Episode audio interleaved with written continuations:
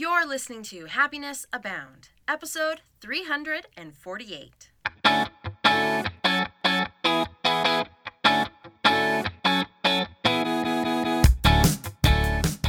Welcome to Happiness Abound, a podcast dedicated and designed to help those seeking happiness in their lives. Here we'll talk about happiness as gained through habit formation, being inspired by the stories of others, and looking for opportunities of growth and learning. I'm Taylor Proctor. Thanks for tuning in.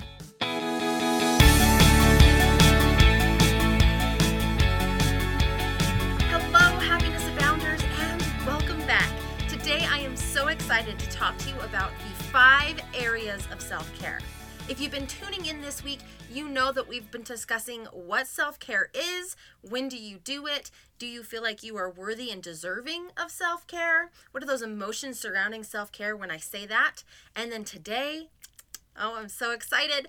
Those five areas. Because for most of us, we'll focus on one or two areas and not be aware that there are other areas to get a full spectrum of self care and really help you be at your absolute best. So I bet you're wondering what those five areas are. So here goes. Those five areas are physical, emotional, social, intellectual, and spiritual. If you can find some self care routines in those five areas, you will be able to be recalibrated, realigned, and become your best self. So, that said, what does that look like?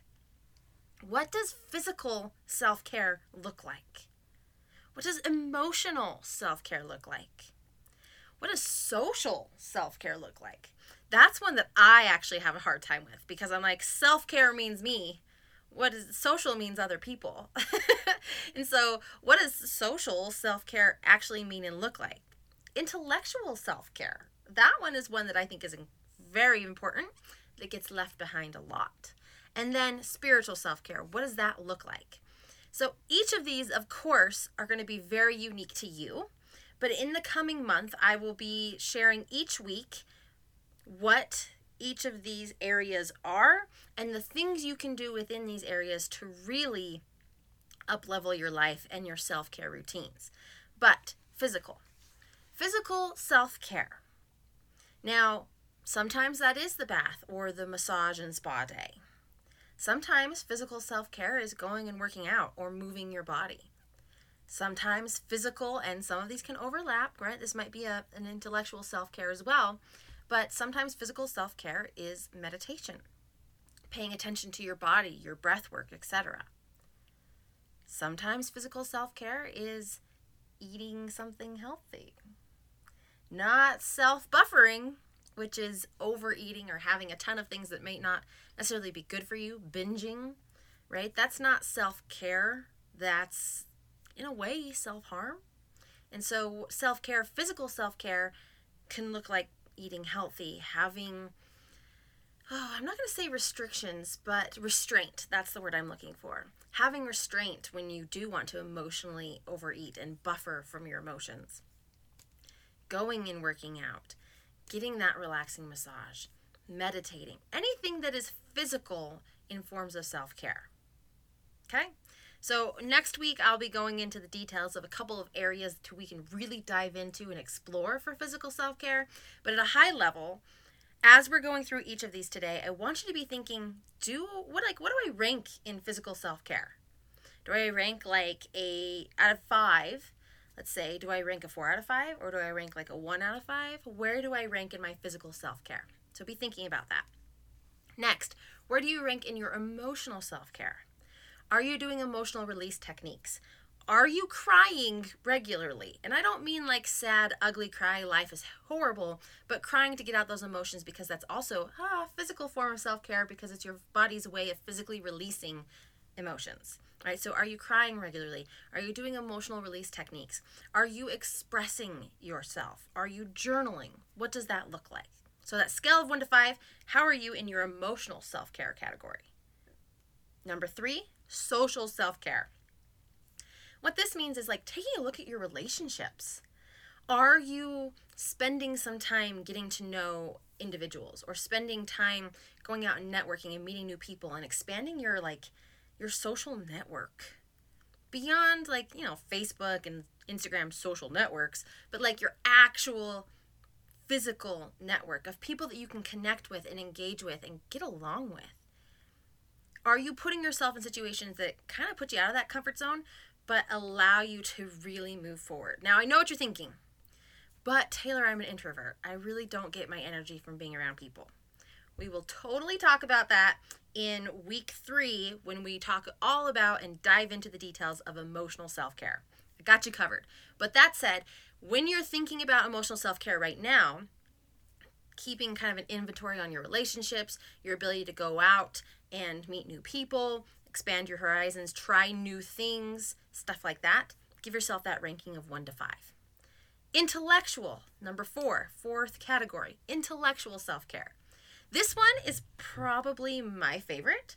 And this one is also the one that I lean into the most, right? I told you we all have a few where we're like, yes, knocking it out of the park on like physical. But mm, social self care, not so much.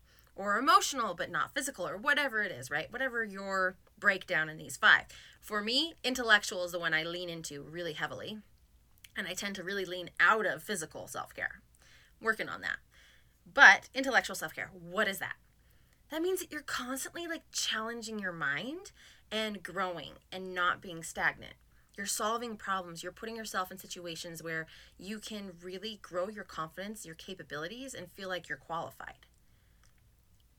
Intellectual self care can also mean taking a break. That can be meditative, and that can be journaling and writing things out and getting it out of the the mess that is your head, right? Getting it out of the complex and all these things running around and like putting down a to-do list can be an intel- a form of intellectual self-care. So, intellectual self-care, intelligent self-care, brain self-care, whatever we want to call it, how do you rank in intellectual self-care? Like I said, I do really good in this one. I do really terrible in physical self-care. So the last one is spiritual self-care. Now, this is going to be probably the most customized because it's based on your beliefs. Right? So for some, spiritual self-care may be attending a religious service once a week. For others, it may be reading religious text and contemplating that. For others, it may be praying, accessing intuition, another form of meditation if you have that in your spiritual practice uh, alignment of chakras. Like there's so many spiritual areas that this one is the most customized for you. And I actually will not be doing a special week on spiritual self care because I don't want to tell you how you should have your religious or your spiritual beliefs. But it is a category to really consider when it comes to self care because when you don't have that, even if it's spiritual in terms of like connecting to your intuition and learning to trust yourself and kind of trusting those gut feelings, that can be a form of spiritual self care. And so the things you do to be able to do that can be a form of spiritual care. So I'm not going to go super in depth on that one, but please know that that is one of the five areas. And it is one of the areas that is really important. Re- whatever your religious beliefs are, it's not about necessarily religion, it's about spirituality and what that means to you. So, like I said, I'm not going to really dive into that, but it is an area to be looking at so you can gain, I'm going to say, access to whatever your beliefs are to further help you elevate your life. So, whether that's a higher power, whether that's your in, your own intuition, whatever those things may be, a deity somewhere else, I don't know not my business, but that is a form of self care. So, how would you rate on spiritual self care? So, as you've been making these mental notes, or maybe you've been taking notes, that should give you an idea of like, okay, I'm a three out of five in physical, a two out of five in emotional, a five out of five in social, a four out of five in intellectual, and a one out of five in spiritual. Well, you know, social and intellectual are where your main focuses are. You're most comfortable there. We should probably start working in those other areas to give you that full balance. So, like I said, we'll be tuning in and talking all about that throughout the rest of this month, which is April. So, the coming episodes will dive into each of those areas in detail, with the exception of spiritual, but we'll be talking about physical, emotional, social, and intellectual self care, providing some insights and techniques, and really exploring that area. But stay tuned for the rest of this week because I'll be talking about how to be prepared and organized for self care, as well as how to make self care a priority and really utilizing it when you're triggered instead of coming from a place of lack. So, that said, keep on tuning in this week. I hope you like this episode. I would love to hear how you rated on those, and if any of this was eye opening to you, you can let me know on happinessabound.com, Happiness Abound blog on Facebook, or happiness underscore abound on Instagram. And if you liked this episode, please rate, review, and subscribe on your listening platform of choice. So, that said, have a wonderful day. Explore your arenas of self care, and above everything else, remember you are capable of happiness abound.